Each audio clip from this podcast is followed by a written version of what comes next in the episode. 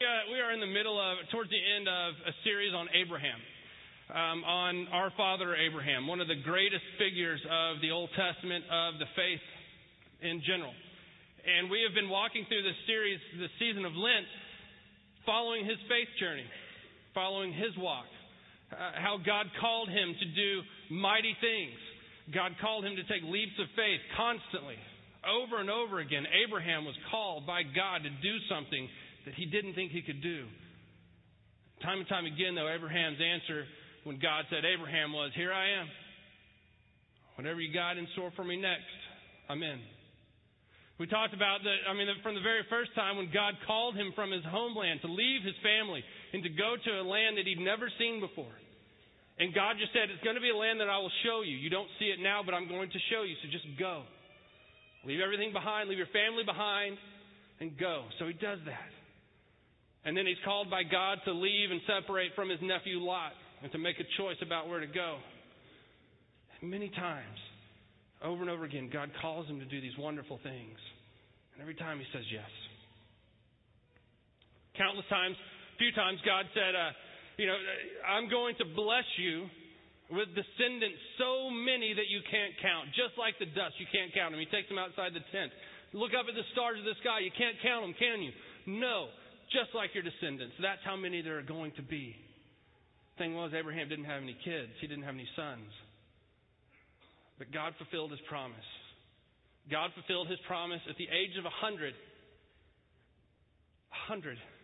Abraham had Isaac. Sarah had Isaac, but they had Isaac.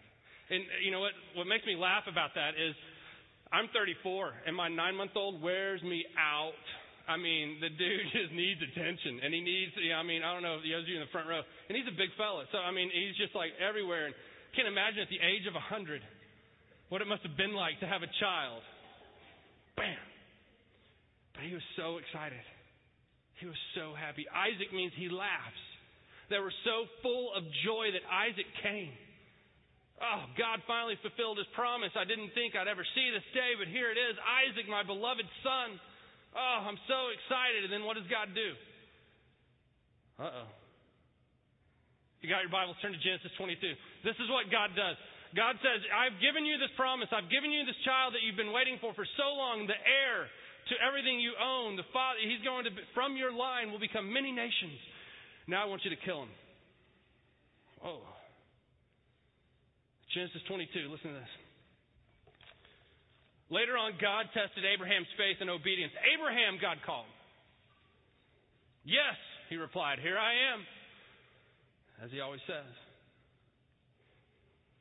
Take your son, your only son, yes, Isaac, whom you love so much, and go to the land of Moriah. Sacrifice him there as a burnt offering on one of the mountains which I will point out to you. Okay, I'm sorry, God, there must be some interference somewhere in the stratosphere because I, I, I feel like you just told me to take Isaac and sacrifice him. And I know I can't be hearing you right because you've promised this child to me for so long, and finally, here is this child. And now you're, I mean, that's, that'd be my reaction. I mean, the story that you probably have heard time and time again, it, it gets a lot of questions to pastors. It gets a lot of questions from non believers. It gets a lot of questions from believers. What's going on with God here? God all along says, I promise you, you cannot count your descendants. But the one you have, I'm going to kill. I'm going to actually, I'm going to ask you to kill him. What's, you know, I had questions about this when I first became a believer and I was reading through this going, I just, I don't get it. What's going on here? And then when I became a dad, oh, it took it to another level. It's like, are you, wow, are you kidding me? But watch what happens to Abraham. And see, here's the thing Abraham doesn't have, he doesn't have this first verse here. Later on, God tested Abraham. He doesn't know it's a test. He doesn't have this. He doesn't know what's going on. All he knows is that God called to him and said, This is what I want you to do. Go to the land of Moriah and offer your son Isaac as a burnt offering to me. That's all he knows. He doesn't know the end of the story. He doesn't have Paul Harvey there to tell him the rest of the story. He's just going on what God tells him. And this is what he does. The next morning, Abraham got up early. He saddled his donkey and took two of his servants with him, along with his son Isaac. Then he chopped wood to build a fire for a burnt offering and set out for the place where God told him to go. On the third day of the journey, Abraham saw the place in the distance. Stay here with the donkey, Abraham told the young men. The boy and I will travel a little farther. We will worship there, and then we will come right back. Abraham placed the wood for the burnt offering on Isaac's shoulders while he himself carried the knife in the fire. Think about that right there. He placed the wood for the burnt offering on Isaac's shoulders. Isaac wasn't a baby. Isaac wasn't a child. He was a young man. If he was strong enough to carry this wood on his shoulders a good distance, he was probably a physically fit young man. Abraham's going through, so he, I mean, he's with, he's over 100 years old by now, and he's got his son who he has raised from a baby, and he places the wood, the very instrument of his death upon his back. And they start walking. Abraham is asked by, or says there, Isaac says to Abraham, Father, yes, my son. We have the wood and the fire, said the boy. But where is the lamb for the sacrifice? God will provide a lamb, my son. Man, I don't know what kind of anguish must have been going on in Abraham's heart right there when Abraham looked up at his dad and goes, Dad, we forgot the lamb. And Abraham, knowing what God commanded him to do, said, God will provide a lamb. At this point in his journey, we don't know exactly what he was thinking. We don't know if he's thinking, okay, this is something by God that there's going to be a lamb when we get there, like, whoo, yeah, there it is, go God. Or is he thinking that you're the lamb? God's going to provide a lamb. And you're it. Can you imagine walking up that hill, up that mountain, and saying, and having your son ask you this question, and having to know in your heart that he's the lamb? He says, God will provide a lamb. And they both went on together. When they arrived at the place where God had told Abraham to go, he built an altar and placed the wood on it. Then he tied Isaac up and laid him on the altar over the wood. And Abraham took the knife and lifted it up to kill his son as a sacrifice to the Lord. Think about that, parents. I mean, I can't even imagine raising a hand to my child. But he raises a knife to come down upon his son as a sacrifice to the Lord. At that moment, the angel of the Lord shouted to him from heaven, Abraham! You know, Abraham went, oh, oh stop doing this. Yeah, I, I don't know what he said. Abraham, Abraham, yes, he answered. I'm listening. Oh, am I listening? Lay down the knife, the angel said. Do not hurt the boy in any way, for now I know that you truly fear God. You have not withheld even your beloved son from me. Then Abraham looked up and saw a ram caught by its horns in a bush. So he took the ram and sacrificed it as a burnt offering on the altar in place of his son. Abraham named the place, The Lord will provide. This name has now become a proverb. On the mountain of the Lord it will be provided. Then the angel of the Lord called again to Abraham from heaven. This is what the Lord says Because you have obeyed me and have not withheld even your beloved son, I swear by my own self that I will bless you richly. I will multiply your descendants into countless millions, like the stars of the sky and the sands of the seashore. They will conquer their enemies, and through your descendants, all the nations of the earth will be blessed, all because you have obeyed me. Through your descendants will come Jesus Christ, and from him all nations will be blessed, all because you obeyed me. All because you were willing to do probably what you feared the most what pained you the most to do. Give up your son. Now, there's a few explanations for this that you learn when you go through seminary. One of them is that God was teaching Abraham a lesson on child sacrifice. See, at the time that this was going on, child sacrifice was a big deal in that part of the world.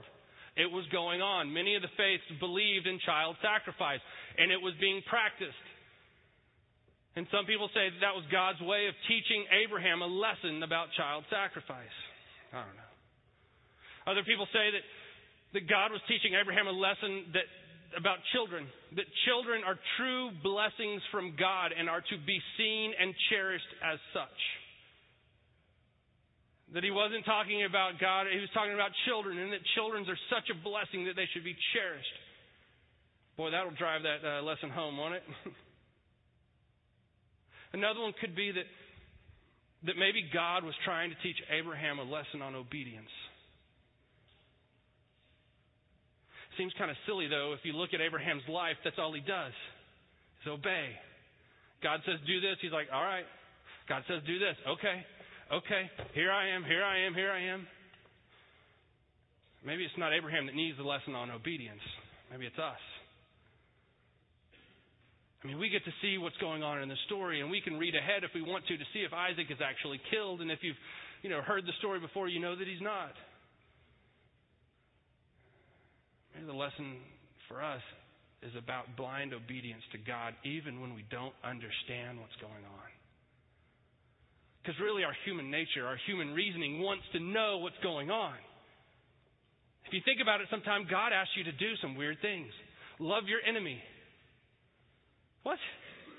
What are you talking about? They're my enemy for a reason. You know, I don't like them for a reason. They're against me, whatever. I don't.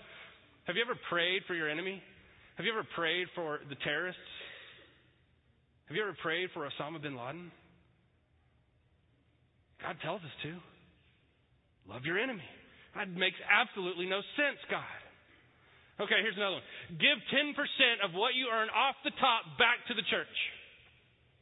10%. This is tax season, God. That's, you know, wow, I'm starting to see what that adds up to. But maybe, maybe we're not supposed to understand everything because we're not God. In Isaiah, it says that God's ways are not our ways and that his thoughts are not our thoughts. We're not God. So maybe understanding isn't the key thing that we should be doing, but obeying is. And if you look at the story of Abraham, understanding comes later, doesn't it? He's obeying, he's obeying, he's obeying. He puts Isaac on the wood, he raises the knife, the angel steps in, the ram is seen, understanding comes. God will provide. He blindly obeys God. I know that God is good and I have no clue as to what's going on. That's okay because God asked me to do this. And then when the thing's all over, he says, God will provide. So he names the mountain. This is the place where God provides. God will provide. But how many of us want so much that understanding that we're willing to give up the obedience? The place where this occurred is geographically not that far from the Garden of Gethsemane and Golgotha. It's not that far from where Jesus Christ blindly obeyed God. Now, granted, Christ was God, so he understood what was going on. He knew the end of the story. He knew the beginning. He's the beginning and the end. So he's a little different place than Abraham is, but he had his moment. He had his moment in the garden where he's down on his knees and he cries out to God, Remove this cup from me. He says, But not my will, your will be done. He was willing to do everything. He was willing, Abraham was willing to take his son up the mountain and sacrifice him for his obedience and love of God. Jesus Christ was willing to go up that mountain and to give his life, and he did, for his obedience and love of God. And what, is it, what does God ask us to sacrifice? What does God come to us and say, You need to sacrifice this to be closer to me? You need to sacrifice this to show that you love me. You need to sacrifice this so that I can show you that I love you more. I mean, I've never been asked to take my kid up to be a sacrifice. I've never been asked to give my life as a sacrifice. God's asked me to give up some stuff. He's asked me to sacrifice some things so that I can know Him more. You know, what is it? I hope you're going through your mind right now and thinking, what is it that's holding me back? What is it that I'm holding on to that I'm not willing to sacrifice so that I can know God more? Is it money? Money centers in your life. It focuses your life. Your career is so important to you about the money, about the promotion, about the raise. You're worried about taxes this time of year. You're worried about what's, where the bills are going to come from. You have a new child or a child on the way. You have a kid that's going to college and they've chosen a private institution, even though public schools are so much better. Just kidding. It's a family thing. But, you know, and all these things, and money is just a central focus of your life, and it's money and money and money and money. Or maybe it is your career, and you're so focused on the title the vice president, the president, the CEO, whatever it is, you're trying to move up that ladder. You're so focused on that. Or maybe it's time. Maybe time is that thing you need to sacrifice because you've blocked out your day with so much stuff. From the moment you get up, you have appointments and appointments, and your kid have appoint- your kids have appointments, and you have all this stuff going on that you go back at the end of the day and you look back. Where was your time with God? Maybe you need to sacrifice some time some stuff. Maybe it's alcohol or drugs that you need to sacrifice because they're holding you back from God. Maybe it's pornography that's holding you back from God. What is it? You know, for me, one of the big things in my life that I had to come and bring to the cross and say, I'm done with, was my past. You know, it's not always a tangible thing, sometimes it's kind of an elusive thing. It was my past. And if you've come here for any length of time, you know about my college days and the road that I traveled and the path that I went down. And, and for a long time, it was a cancer that was eating inside of me because I knew where I had been and what I had done and who I was. I knew who God was too, but I wasn't really ready to accept the fact that He accepted me. And so I held on to it. It was this cancer, this tumor that was inside of me. And if it was cut out, then there would be a big hole there. All the while, I knew God was saying, let it go. Let it go. Bring it to me. I've already forgiven you. Forgive yourself. Bring it to the cross. Let it go and let's move on because we have some things to do. You know, what is it that you're holding inside of you that you're holding because you can't imagine your life without it? And it's not always good stuff. What is it that you need to sacrifice?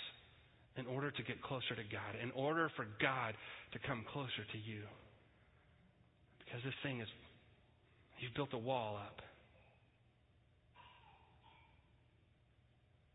Today we want to give you that opportunity to actually physically, tangibly nail it to the cross. There were little black pieces of paper on your chairs as you came in. There are pencils and little cups at the aisles. If you are in an aisle, pass a pencil down. And this is what we want you to do. August and Daryl are coming up right now. And we want you to take some time to write what it is that you are holding, to write what it is that you need to sacrifice, that you need to bring to the cross and let it go. Whatever it is, if it's money, if it's pride, if it's alcohol or pornography or whatever it is, write it down. You don't have to write a paragraph. The reason they're small papers is so that you can just write one word. You know what it is, God knows what it is. The reason that they're black is so that no one can see it but you. Write it down. Take some time to think about it and to honestly, honestly look into your life because a lot of times that thing that we need to lay at the cross is so big and bold and bright and we see it and we know it, but we want to look around it because we're scared to look right at it. Look at it. See what it is. Write it down.